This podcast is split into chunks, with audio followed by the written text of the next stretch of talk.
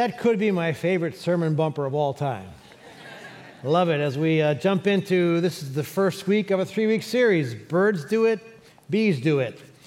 And uh, we mentioned earlier that uh, this sermon uh, would probably be considered PG. So if you have young kids, depending on how aware they are, you might want to make your way with them to uh, the kids' ministry. There's lots going on there for them. Uh, it's a great place to be as a kid. This message is different in content, in the way it'll be heard and received. Uh, it's not like if I was doing a talk on space travel and, and, walking on the moon. If I gave a talk on space travel and walking on the moon, assuming it was a good talk, you'd sit there very intrigued and open and interested because none of us have walked on the moon or done space travel, as far as I know. So there would be no prior experience against which to match the talk. Uh, talking about biblical, biblically based sexuality and our maleness and femaleness, unfortunately or fortunately, is something we all have experience with. All of us are one or the other. All of us have sexual experience uh, in one way or another. And uh, the difficulty is most adults uh, not only know about sexuality and God's design, most adults know what it is to, to fail at least at one time or another in that area as well, in, in some sort of sin. And so, as I preach this, and I've done it twice now, I'm not surprised. I was taken by surprise a little last night because this message really is just kind of laying a foundation. Just kind of getting out there all the perspective from a biblical worldview uh, of sexuality. I don't profess to be infallible. I'm not the ultimate theologian, so if you want to take issue with it, that's fine. Um, but don't do so from it, well, I think or I feel. This is far too significant to go by what you think or feel make sure that your approach is likewise biblically grounded and based, and that you're kind of butting Scripture against Scripture. What I don't want to do is, and, and today's message is, is assumptions that I'm going to use for the next three weeks of biblical sexuality. Uh, I don't want to preach a sermon on sexuality and make it feel like, don't do that, don't do that, don't do that, don't do that. All right, because that doesn't go very far. And I think it's much more effective when we understand God's design and we're going to see what a divine genius God is. And we'll just jump right into the message. If they have the CLC app, you can follow along with us. The first thought is that God always was, always is, always will be. Would you read that out loud with me with a certain degree of conviction? God always was, always, is, always will be. It's the same yesterday, today, and forever. He's eternal.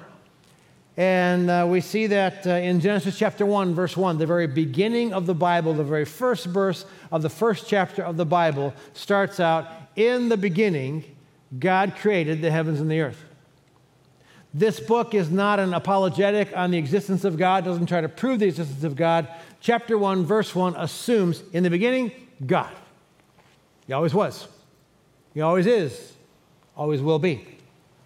And uh, when we look at a series on biblical sexuality, um, my motivation for that is uh, sort of twofold. One is that Timothy, uh, 2 Timothy chapter 3, says all scripture is inspired by God and it's profitable for teaching, for reproof, for correction, for training in righteousness, so that the man of God, the person of God, may be adequate, equipped for every good work. Now, teaching, I love to learn. Don't you love to learn? Get that aha moment? Wow, all right. Uh, it's also adequate for correction and reproof, which means we don't always do it right. And uh, that we may be perfect and complete, that when it comes to the sexual side of our identity and our life, we may be living in the way God designed us as a male or a female. It also corrects us to say, nope, that's not what I, what I set this up for. Uh, repent and get back in line. And so, where else to go? But I consider the Bible to kind of be the owner's manual. It's written by the one who made us.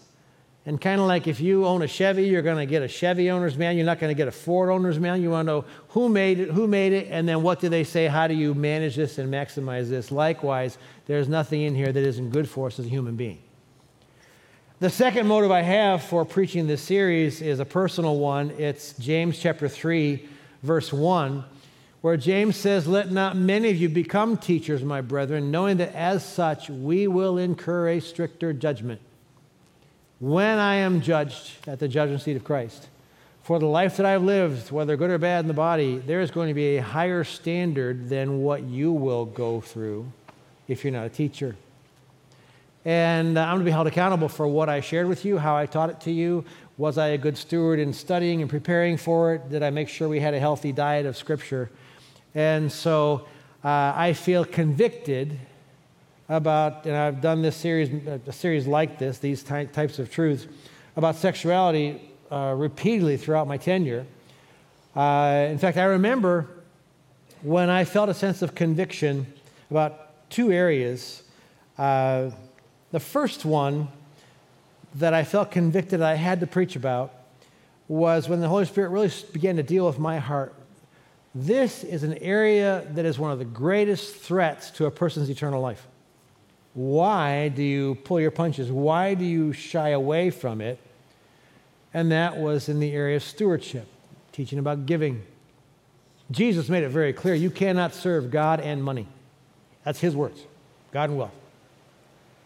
And in the most materialistic and wealthy, prosperous nation in the history of nations, one of the greatest threats to your long term spiritual well being and biblical obedience is all the stuff and what goes with it. When I realized that, I changed how I addressed stewardship and giving. I mean, used to be, I preached about giving the way most pastor peers I know preach about giving. because once you start, and especially if you talk about giving God the tithe, the first 10% of what we earn belongs to God, and offerings beyond that, it's all biblical. But when you go there, what happens is when you start preaching about giving, here's what the room does, whether they, whether they do it or not. Real uncomfortable and defensive. Trust me, when you're preaching and that's what you read, it is not fun. So, what I would do until I felt convicted about it, when I would preach about giving, I'd have like four points in a message, and I'd have number two, one, number two, number three. I'd go ahead and preach about giving, and just when people do this, I'd jump back and get next number four, and boom, move on. I realized, no, you need, we need an antidote to materialism. That would have been a good amen point, all right, to just fake me out there, all right? We need an antidote to materialism because it's everywhere. What does our culture tell you? All you need, you know how much is enough? Just a little bit more. All you need is what you don't have yet, and just push, push, push, grind, grind, grind. Instead of Jesus saying it's better to give than to receive. And so I've changed that, and now, to be honest, I love preaching about giving and stewardship. Number one, it's financially healthy for you, it takes a load of stress off. And number two, I've told you when you get to heaven, if you weren't tithing and giving offerings beyond that before preaching on stewardship, and I help convince you to it, you're going to look me up in heaven and you're going to hug me and high five me and say, I got rewarded for my stewardship on earth. Thank you for preaching it. So I'll catch you later on that one, all right? the second area I felt convicted of was sexuality. Because we're going to see next weekend that our culture is so diametrically opposed to biblical sexual morality. It's causing us horrendous pain, grief, regret, shame, dysfunction. And we're in a sex saturated society. And so I feel convicted that I'm going to stand before God someday and He's going to hold me accountable. Did you show them what I had in mind when it came to sex? Did you make it clear to them? Because it's part of, the, it's part of incredible genius. So uh, let's jump right into the second point that says uh, we only know a few pieces of the puzzle of divine genius. And last weekend we talked about that, and I'll refer to that again. When, it, when you look at all the truth in the universe, I mean, extending way out past the aurora borealis, okay? When you look at all the physical truth, all the metaphysical truth, all the psychiatric, psychological, emotional, mental, I mean, all the laws of nature and all those sorts of things and beyond, Certainly, we, we agreed last week, we don't, we don't understand 90% of it. We don't understand half of it, not even 30%. We gave ourselves benefit of the doubt, and we said, okay, well, what if we understand 10% of all the realities of this eternal universe, of which we've only got like seven or eight decades, maybe, on the planet? And 10% is giving us loads of benefit of the doubt. But let's just say we understand one tenth of all the questions out there. That would be the equivalent of this this is 30 pieces of a 300 piece puzzle. Like it? You can't agree or disagree with that. You can't critique it. You don't even know what it is. We only understand 10% of it. And the universe and how God made things, we understand less than that because this is really a picture of this. Turtle, turtle. Yeah. All right, you can't, you can't get that from this. And so it's futile for us to critique God to read this from our understanding and then shake our fist at him and say, ah, I think I'm going to do this. I know God. I can't tell you how many times I've heard in over 30 years. I know the Bible says, but I'm going to do this. Doesn't make sense. Here's how Paul was in awe of God's divine genius in Romans chapter 11. He says, Oh, the depth of the riches, both of the wisdom and knowledge of God. How unsearchable are his judgments, how unfathomable his ways. For who has known the mind of the Lord? Or who has become his counselor? Who can tell God what to do? Or who has first given to him that it might be paid back to him? God doesn't owe anybody anything. For from him and through him and to him are all things. To him be the glory forever and ever. Amen. And I don't know about you, but one of my favorite sayings when I'm just in awe of creation, you know, we were out west a few weeks ago. I told you, told you, showed you pictures of that. Man, you look out at Bryce Canyon, the Grand Canyon. It's just, wow, wow good job, God. Joyce and I had our breakfast date yesterday, and we, we drove uh, the long way home just to see leaves that are kind of turning color late in the year. And it's just like, good job, God. The oranges and the reds, and just, it's, it's, it's whoa, mind blowing. When I think about sexuality and I think about male and female and testosterone and estrogen and genitals, I'm like, good job, God. That would have been a good amen point. you know, you feel it, you just don't want to say it. Right? So let's dive a little deeper. Again, I'm laying a framework for you so you understand God's design and his intent as much as much as we can. We are created body, soul, and spirit persons. As God is three part Father, Son, Holy Spirit, we're kind of a parallel body, soul, and spirit.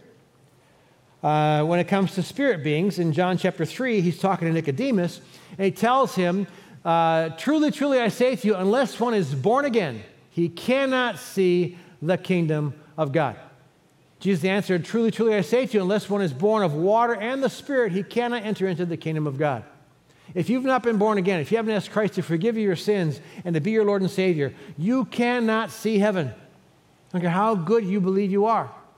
After the service, stop by the VIP room. I need to pray that prayer. I need to accept Christ. They'll be happy to lead you in that prayer. We have people about every week that stop by and want to accept Christ. But we're spirit beings. We don't fully comprehend it. Nicodemus was a, a, a well educated spiritual leader, and he still struggled with, with understanding that. But, and I can't fully explain it to you, but I know I'm a spirit being. The next is that we are not only spirit, we're body, soul, and spirit. So our soul refers to commonly understood to be our mind, our will, and our emotions. And the Bible says in Psalm 23 that the Lord is my shepherd, I shall not want.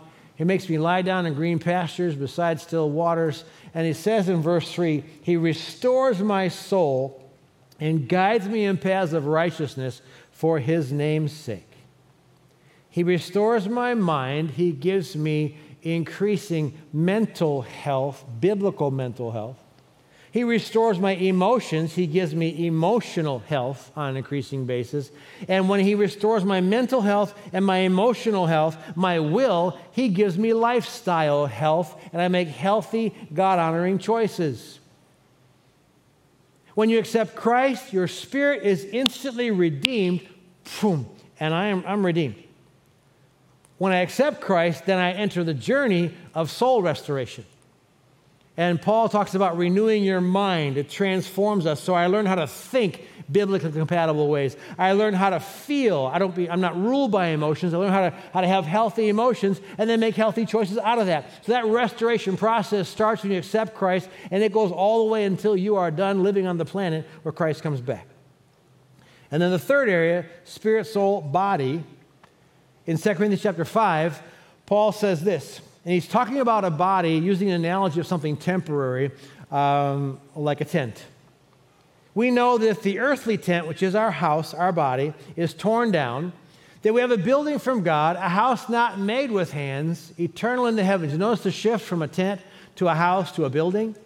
For indeed in this house we groan, longing to be clothed with our dwelling from heaven, inasmuch as we, having put it on, will not be found naked. For indeed, while we are in this tent, we groan, being burdened because we do not want to be unclothed, but to be clothed, so that what is mortal will be swallowed up by life. He says in 1 Corinthians chapter 15 that this mortal must put on immortality. Before I get to heaven, I've got to put on the immortal body. Now, there's two levels of this as far as groaning in our flesh and our body. Uh, and so to illustrate those, uh, the one level of groaning in our body I remember, I literally, not thinking about this message, um, but it's probably more thinking about having turned 65. Uh, I made a pact with myself that I was never going to make a noise when I did that. All the old people are laughing. Or this. I am not doing it. In fact, when I explained this, a guy after service said, I noticed that a few weeks ago. You sat down, stood up, and you never did. Because what you tend to do is,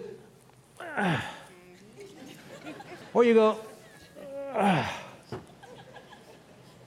who says groan here? We do. now, I understand that, that groaning, I mean, who knew, all right, that once you hit 50, you can hurt yourself and wake up in the morning because you slept wrong? What's that about? If you're younger, don't have to laugh. It'll hit you. So there is a groaning. Uh, you know, the older I get, the more birthdays I have. I call it the birthday tax. The more you have, the more you pay. You know what? The older I get, if I live to be 94, as old as my grandpa was, wow, it's going to be an upgrade when I go from an earthly body to a heavenly one. And so there is that groaning, and the more that you feel the limitations of that aging body and disease and whatever takes its toll, there is this, oh man, I can't wait. But there's another dimension of groaning, longing to be clothed. There is a, oh, I can't wait until Christ comes back and we're in heaven. And, and then there is that not wanting to be unclothed. What's that about? I suggest to you that spirits want to be clothed are created to be clothed in a body. Side note, where's that at? Well, think of when Jesus encountered the demoniac at the graveyard, and he comes to him and he speaks to the demon in this person, identifies himself as legion because we're many, many demons. And when Jesus is going to cast the demon out, what do the demons plead? Don't send us to the abyss. Cast us into something, somebody. What did Jesus do? He cast the demons into the bodies of what? Pigs, a herd of pigs. And you see Satan's intent. What does he do? What, what do they do to those pigs? They self destruct, they run down a hill and drown themselves in the sea. But those demonic spirits wanted to be clothed in some kind of body, anything. So, our spirit longs to be clothed in a body, Paul says. And when you die and breathe your last breath here, and your body is buried in the ground, your spirit is with the Lord, Paul says. And someday, Christ is going to return, the rapture of the church, and the Bible says the dead in Christ will rise first, and those of us who are alive and remain will be caught together with them to meet them in the air, and so we'll always be with the Lord. Somewhere from here to there, a huge change takes place. Among other things, I'm not going to get creeped out by soaring through space. That dead body that may have been dead a long time is going to be reconstituted and glorified, and it'll be an eternal body. And then my spirit and soul will inhabit that glorified eternal body forever. How cool is that? So when you became a Christian, your spirit was renewed, boom, your soul is in the process of being restored, and then your body finally dies, but at the resurrection, your body gets resurrected as a glorified body, and you are once again reconstituted and reunited, body, soul, and spirit forever. Good job, God.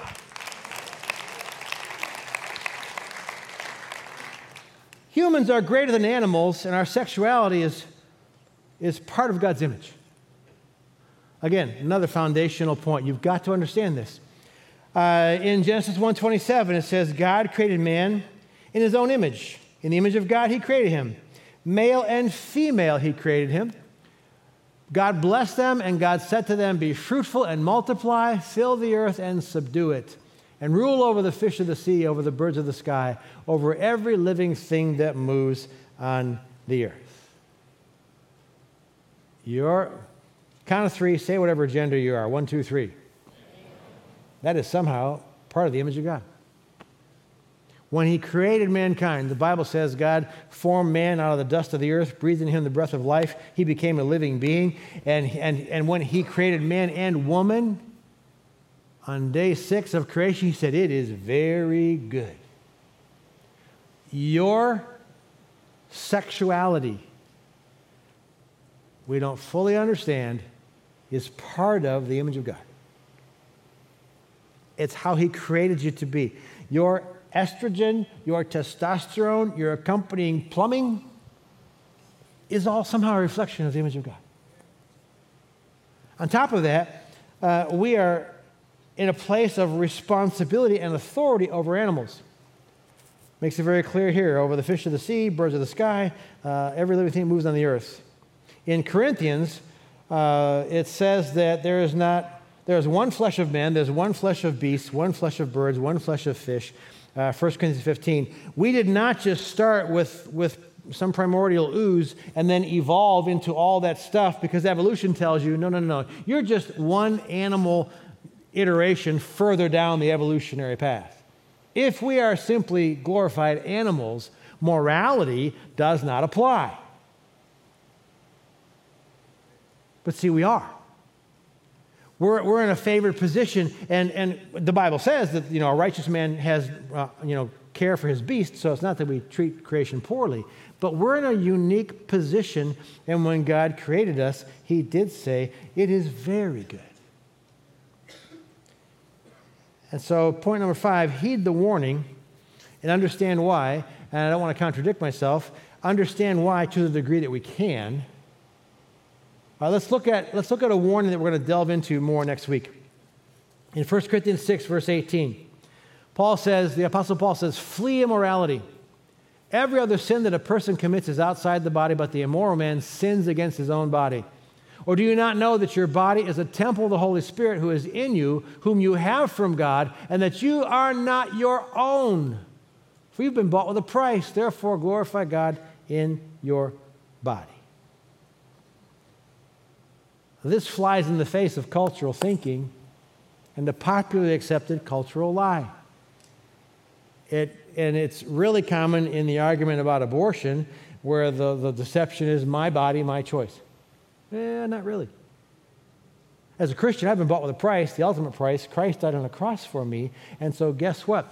Uh, Jesus said that we should deny ourselves, take up our cross, and follow Him. I now belong to Him. This, all six foot three, 200 plus pounds, I can tell you the exact number, um, belongs to him. And I am to be a steward of it. It matters what I do with it to him in the sexual side of my life. It matters what I do with it to him. I believe in what I feed it and do I rest it well enough and get it exercise and all that kind of stuff. But this is not my own anymore. I've been bought with a price. And when he says flee immorality, if you go back to the original language, that word immorality is a Greek word porneia. Sound familiar? It's the word we get pornography from, but it's not just uh, erotic visual images. It is, is a general word in the original language for sexual immorality. Flee it. Why? Because when you commit sexual immorality, you're not just sinning out there, you're sinning against yourself. Talk more about that next week. So, there are basically two choices for biblically sanctioned sexuality. One is sexually pure marriage, the other is sexually pure singleness. Let's unpack those. When it comes to sexually pure marriage, and, and if you take issue with this, please, I remind you again don't say, well, you might say that, but I think or I feel because, with all due respect, in the context of eternity and the fact that you don't have all these pieces, it really doesn't matter what you think or feel. You need some kind of a proof text to go back to it because the results can be tragic for you otherwise. So, from a biblical perspective, in uh, Matthew chapter 19, they were talking to Jesus about divorce and they were trying to navigate, you know, how flexible marriage can be. And Jesus lands on the permanence of marriage. And he answered them and said, Have you not read that he who created them from the beginning made them male and female? There he goes again. And said, For this reason, a man shall leave his father and mother and be joined to his wife, and the two shall become one flesh. They are no longer two, but one flesh. What therefore God has joined together, let no man separate. And marriage, sexually pure marriage, is relational, spiritual, and physical. Okay, first of all, it's relational because I had a big conversation not long ago with what's the real purpose of marriage? Why did God establish marriage? I believe there's a relational purpose, there was a physical, spiritual purpose, and a physical one. The relational purpose we see in the creation account, it says that the Lord God said it's not good for the man to be alone. He created Adam first. I'll make a helper suitable for him. And so he made Eve, and there was male and female, man and woman, and the relational dimension was there. And everybody lived happily ever after. If you read scripture, you know they had their share of struggles. And I have often, have often said that whoever wrote uh, the wedding vows uh, was probably married. It at least reflects a very accurate perspective because it says for richer for poorer, better for worse, sickness, health, in health till death do us part. Because every marriage has not just better, richer health, it has poorer, worse, and sickness. Every married couple said amen. And uh, till death do us part, I just paraphrase that to say you either get it right or you die trying. That's marriage. So there's a relational context to marriage, purpose. Marriage is spiritual. And here we don't fully understand. You know, Joyce and I are separate individuals, but there's a spiritual oneness to us where he says the two shall become one flesh. There is a bond and a connection. And Paul elaborates on that. We'll talk about more next week. But there is a, a, a mystical spiritual union uh, achieved through intercourse between a husband and wife that's not possible otherwise. And then there is the physical dimension uh, to marriage. And uh, it's fun to read uh, a love letter between King Solomon and his bride to be. And they exchanged this back and forth. And fortunate for us, uh, they made it public. And we can read it now, thousands of years later, 3,000 years later. So, if you have your Bible, you can just read on the screen. Uh, we're going to read from Song of Solomon, chapter 7, verse 1. How beautiful are your feet in sandals, O prince's daughter. This is him talking to her. The curves of your hips are like jewels, the work of the hands of an artist. Your navel's like a round goblet which never lacks mixed wine. Your belly's like a heap of wheat fenced about with lilies. I assume he has an agricultural background there. Your two breasts are like two fawns, twins of a gazelle. Your neck is like a tower of, of, of ivory. Your eyes like the pools in Heshbon by the gate of Beth Rabim. Your nose like the Tower of Lebanon, which faces toward Damascus. It was a very nice tower, let me just say. and some of you are like, what, what, what, what, book of the Bible was that? it's a good place to have devotions. And it wasn't just him, okay? I mean, you read, there's a back and forth with him and her. If you go through the eight chapters of that book, either one of them comments on each other's cheeks, neck, eyes, hair, teeth, lips, mouth, temples, nose, hands, legs, abdomen, feet, hips, navel, belly. I mean, he, he even says, Man, my heart is racing right now. He's getting excited just thinking about how hot she is. and there is no denying that genitals are complementary parts. They're a perfect fit. There is a purpose behind them. God made us that way. And by the way, the biblical design for marriage is if you choose to be and find yourself in marriage, is that a couple will abstain from sex until they're married. So if two virgins marry each other, and then they keep that part of their vow, you keep yourself only unto them as long as you both shall live, and they stay faithful to each other until the day they die, do you know that is the one and only 100% way of sure, safe sex? But when you follow that, there is no STDs. Impossible. Now, what does it tell you when there are millions of new cases of STDs every year in our country alone? We're obviously not following that design that God had for us, but that is God's design. So, sexually pure marriage.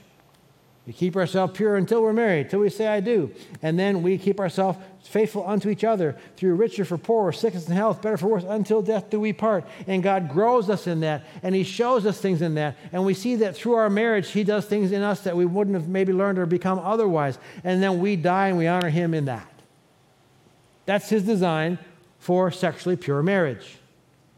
But not everybody gets married. It's not even God's will for everybody to get married, whether you want to or not. There is also sexually pure singleness. In fact, Paul tries to argue in favor of, if you're single, staying single, for God's sake. He does that in 1 Corinthians chapter 7, verse 7.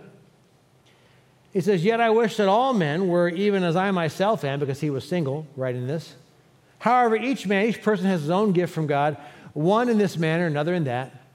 But I say to the unmarried and to widows that it is good for them if they remain even as I am, unmarried. But if they do not have self control, let them marry, for it's better to marry than to burn with passion. So he says, if you have a choice, if you're single, consider staying that way. He goes on further in that chapter, and uh, in verse 28, he says, If you get married, you will have trouble in this life. Every courageous spouse said, Amen. It's just a challenge. I remember one of the admins of the first position of ministry I was in, she said, The one question I have for God is if He wanted us to be married, why did He make us so different? Because it, way different. But Paul says not only that, but in, in later verses in that chapter, uh, he says, you know, when you're married, your interests are divided, but if you stay single, you can have undistracted devotion to the Lord. There's a lot of energy spent on trying to navigate the differences between male and female. I cited this once before, but I remember it was three years ago, and I put it in my phone to mark it down. Joyce and I were riding along. She said, she said, very honestly, we are so different. She said, it took me 38 years to know you don't do it on purpose. I'm like, yeah. But if, so God's will is either sexually pure marriage or a sexually pure single person. Living for Christ with a focus that's not available otherwise. And certainly we can't suggest that, well, if you're not married, you can't live a perfectly fulfilled life. I mean, Jesus did. And understand that our, our sex drive, as I think Freud called it, our libido, all right, is a hormonally driven source of energy for life in general. I heard one doctor explain, you know, testosterone, that is, that is a chemical that doesn't just drive you to sexual activity, it's the drive that gets the man up in the morning to go to work. I mean, there's a, there's a driving passion behind that. Estrogen has its own driving factor for women. It's an energy source for life in general. And here's it it serves to drive a husband and wife inseparably together. So think about this. They tell us, I don't know, men think about sex about once, what, a month? that was a joke once every, I don't know, 10 seconds, whatever it is. Imagine if every time you had a sexual thought, sexual temptation, you immediately thought about your wife. I got to fulfill that with her. Do you know how driven you'd be to her all day long? Every time, ladies, you had a romantic inclination or, or an erotic one, whatever, a sexual desire or a romantic want to be close, want to be understood, want to be held, if you immediately just filled in the blanks with your husband and, and both of you would not stop until that romantic longing, that sexual desire, that erotic passion got fulfilled in your spouse, do you know how tight you'd be? And there are so many distractions out there to go, well, feel that, but maybe that way, maybe go that way with it. But He gave us our sex drive to keep us together in marriage till death do us part. Come better, come worse, come sickness, come health, come richer or poorer, because I am driven to that woman. I can't get enough of that man. That, that's why He gave us our sex drive, male and female, created He them. An inseparable unity.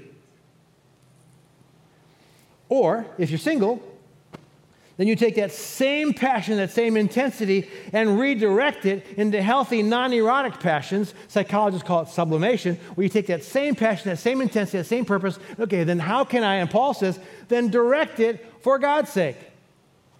And when you do that, it can be a driving force in a healthy, productive, fulfilling single life. And don't you dare roll your eyes or, oh, yeah, fulfilling single life, because we cannot come close to suggesting that the person who lived the greatest life on the planet, who died a virgin at 33 years of age for your sins and mine, that Jesus lived anything less than a fulfilled life.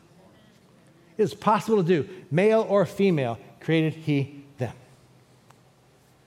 I don't know about you, but I hear that design I hear how the one who understands everything, I hear how he created us, body, soul, and spirit beings, kind of like Father, Son, Holy Spirit. When I realize that, wow, we're in a position of prominence in creation, and he has good reason to say, do and don't do that. When I realize that he either called me to sexually pure marriage or sexually pure singlehood, and I look at all the possibilities, how I can honor him, reflect him, I'm like, good job, God. That's what his design is.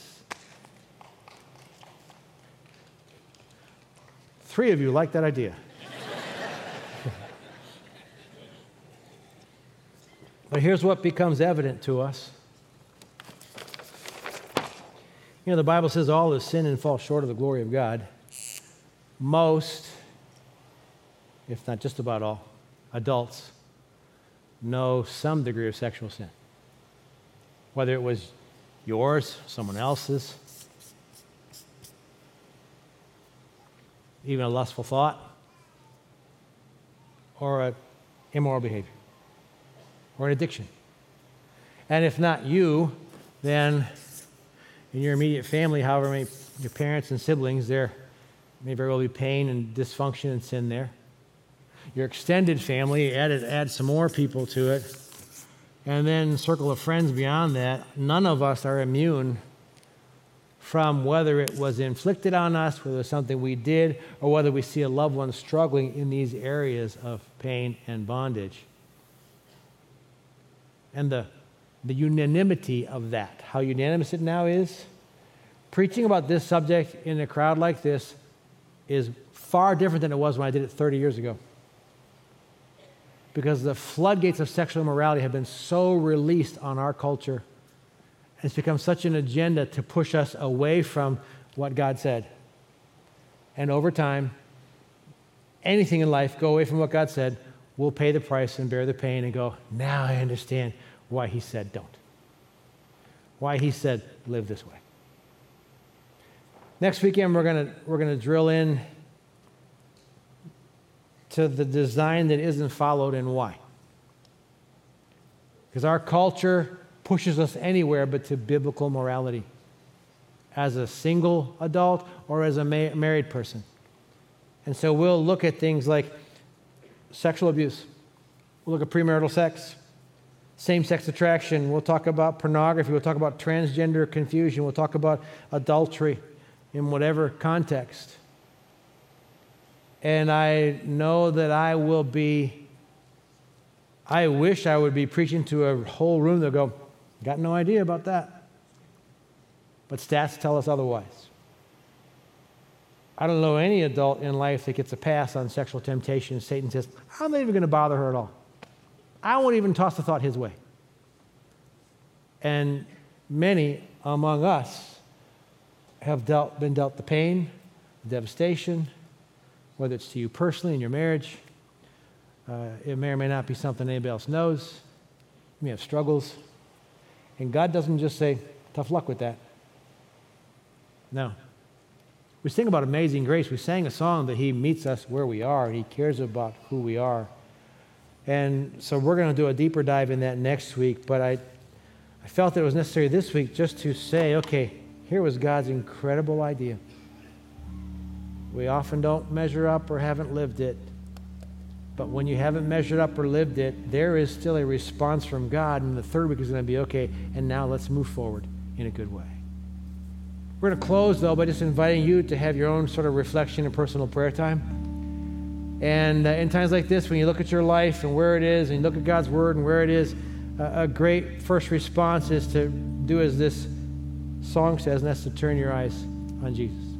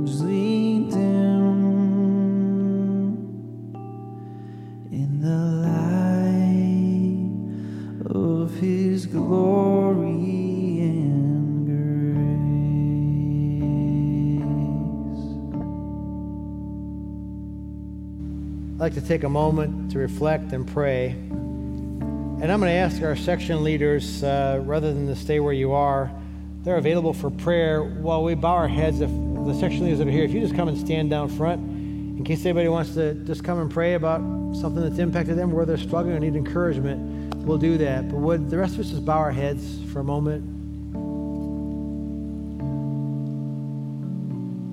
And you've You've heard God's design. Best I can lay it out for you. What are you thinking and what are you feeling? What reactions are you having? Certainly, you're with me just amazed at divine genius in our sexuality.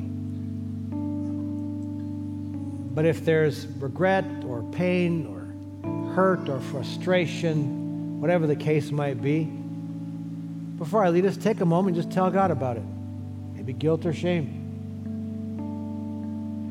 Tell Him about where you're at in this area of life and your need for Him. And then I'll pray.